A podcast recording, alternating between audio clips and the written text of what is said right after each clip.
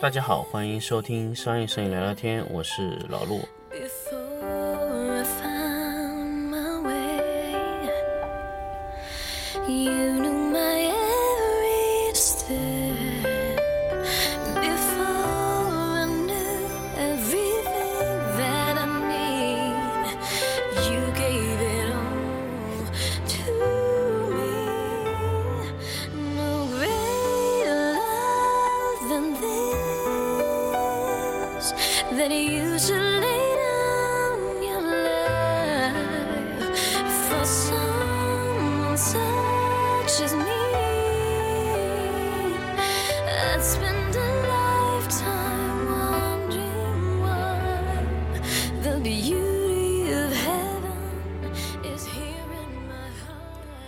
大家好，欢迎继续收听这个商业摄影聊聊天节目。我们上一期节目呢，跟大家分享了一个为什么要做收费教育的这个问题。那么这期呢，我来跟大家聊一聊一个新的话题，也是和教育有关。也就是说呢，因为我之前有朋非常非常多的朋友问我，我应该从哪里开始学摄影？非常非常有趣的一个话题，我相信不少的，比如说摄影师的朋友，周围的一些你的亲戚朋友啊，各种的人会问你，包括你的学生都会问你，我应该从哪儿开始学摄影呢？这个问题一直困扰着老陆非常多的年份，因为在呃非常非常多的情况下，我是没法回答的。首先，一个从来没有学过摄影的，和一个用过一段时间相机的，和一个成熟的摄影师，和一个转行，比如说原来拍服装的，转到静物的，这么几种不同的人群问你同一个问题，你该怎么解答？你没法解答。你告诉他从曝光三要素开始学起吗？从灯光的最基础开始学起吗？从光质开始学起吗？对方是绝对绝对没有兴趣的，对方是不喜欢做，呃一些基础的教育的。他在初期他没有办法达到那个效果，但是他想拍成那个样子。这个时候你去告诉别人曝光三要素，这好像不太合理。人家说你，我知道这个，你能给我解决什么问题吗？解决不掉，但它是原理啊。你不懂曝光三要素，你怎么用相机？你怎么去操作这个相机？你没法操作。所以很多时候啊，老陆后来明白了，为什么这么多人要学摄影？他只是为了拍一张好的照片。那么什么是好的照片？好看、清楚、明亮，非常简单。好看这个东西，首先就要看对方的喜好。比如说，对方喜欢明快一点的、饱和度比较高的，那么你可以让人家构图的时候，就在构图的时候的元素会特别多，好看。所以说，呃，我知道很多很多很多的摄影师，他很不屑于这种老法式的这种教学课程。但是大家去想，老法式是什么？完全不懂摄影的一些非常年纪大的，甚至一些爱好者，啊、一些玩玩的，他为什么会花费这么多的金钱去买那些设备？因为他在学习这一些教学的时候，对方是进入一种心流状态，对方告诉你他拍什么，怎么拍，他不要告诉你是什么原理，对方没有告诉你原理，他只是告诉你手法。所以一个老法师到你这里来啊，所以我我我经常会去看一些给老法师的摄影爱好者、业余爱好者去学习的那些课程的老师怎么讲课。他他首先会告诉他，我有一种特别的手法，先拍给你们一看，哟，这效果不错。然后告诉他，你这手法可以在什么时候添加到你的拍摄中，哎，你这个时候你就可以用了。这是什么？成成熟的手法高手。但是呢，老陆之年之前啊，早几年不是这个想法，我觉得这是直接是授人以鱼，不如授人以渔。在老老陆看来，以前这直接就是卖卖一个现成的方案给你，但是但是这些摄影老法师拿回去，他理解不了啊，他理解不了这是什么原因啊？比如说换一种环境，他就用不了。比如说慢速快门，慢速快门，对方说，哎，你拍摄的时候速度放的慢一点，感光度还高一点。但是如果说这个时候的灯光非常非常的亮呢，它慢速快门拍光绘一些功能还实用吗？不适用了。那么老法师说，哎呦，这个方案不好，这手法不行，怎么办呢？因为老法师不知道它这个原理，所以他没有办法继续在其他的环境上举一反三。但是这种这种教学方法有问题吗？呃，在今年看，老陆觉得没有没有问题。呃，不是老陆变了，不是老陆说说说说到了这个年纪，觉得哎也能接受各种事情了，就是人变了，不是的。因为我就想今天跟大家分享，摄影到底是从何开始学起？是从基础吗？当然不是。我想跟大家说，老陆一开始学摄影的时候，也没有学过什么基础课程。如果我去学基础课程再学的摄影，我可以告诉大家，我绝对会放弃摄影的。为什么呢？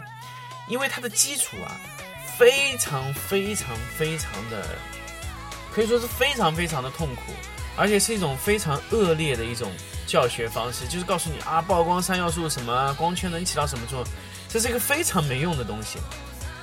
你很多人他他来学摄影，他就想学到说，哎，我教我个手法，哎，这样拍比较好看。那么，当然老陆之前拍的时候随便拍，拍拍拍拍拍，拍完以后喜欢看什么大众摄影？大众摄影呢？喜欢看大众摄影的其中哪一张呢？教你怎么拍，每期教你一个手法。那么这个手法起什么作用呢？就让你拍完马上就能用啊，看完就会就懂啊，以后你就哎用用用用这手法特别特别的好。当然，如果一个摄影，比如说一个摄影爱好者，或者说一个你的亲戚朋友想问你教一种拍的特别好的怎么拍，你就告诉他这样拍就好了。你告诉他一套成熟的方案，比如说对方说我想拍小孩怎么样比较好看，大景深大光圈哦，哦短景深大光圈哦，哦然后找一个有窗户的，拿个窗帘一挡，然后。我们这个室内的光线关掉，拍的亮一些，把那个什么的自动亮度优化全部打开就可以了。这个时候他就能拍出很好的东西啊！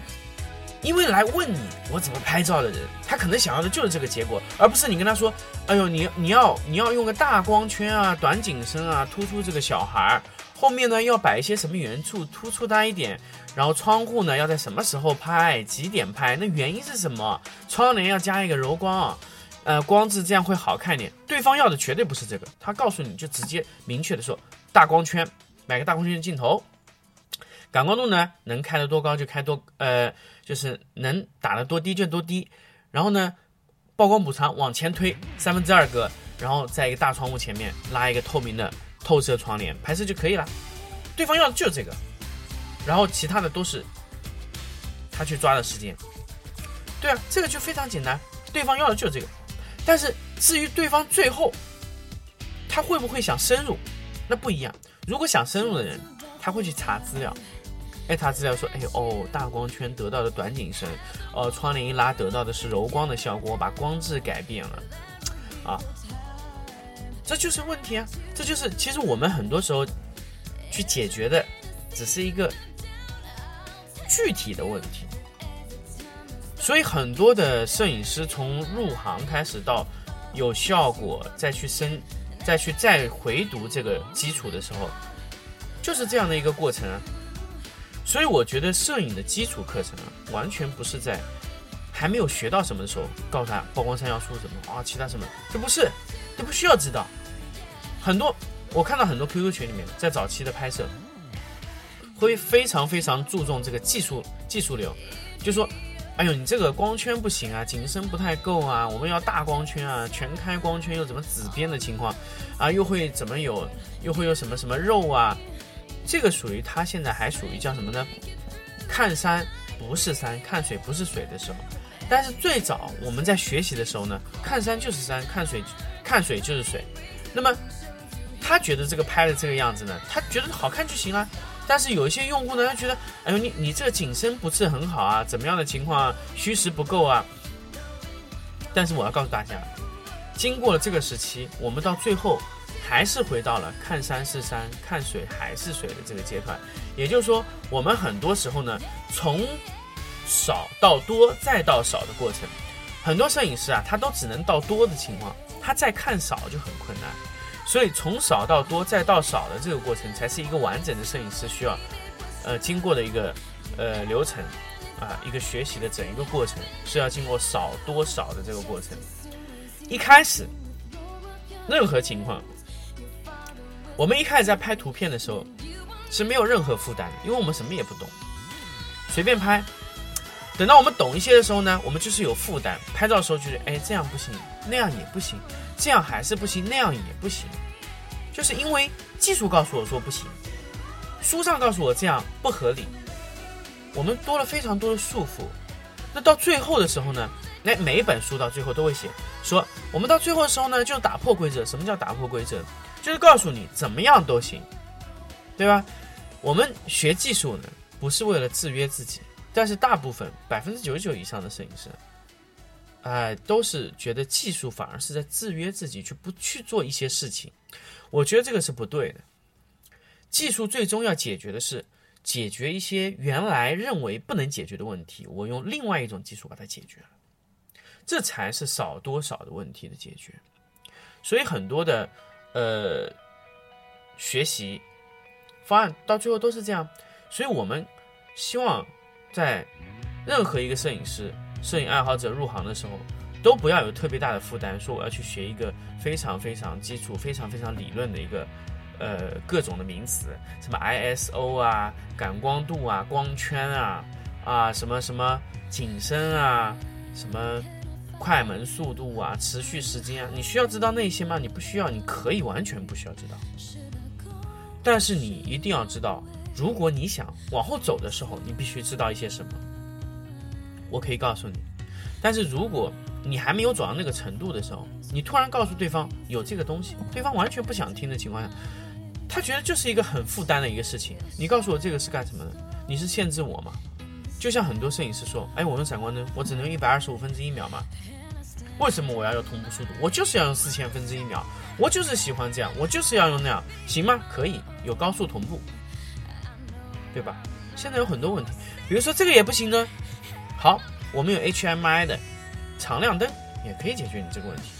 所以很多问题，在原来看来，同步速度限制的问题，有很多方案可以解决，也是可以通过其他技术解决的。所以技术不是限制你的条条框框，技术是让你突破条条框框的手段。啊，大家一定要记住这个点，因为其实很多不光是在初学者来说。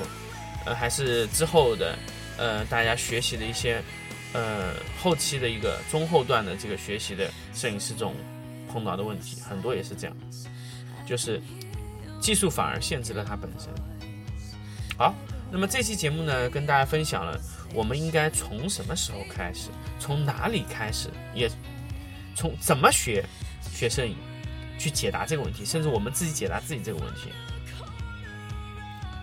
所以希望大家在这期节目中能理解到点什么，就是跟大家分享一下这个话题。那么我们下期再见。This feeling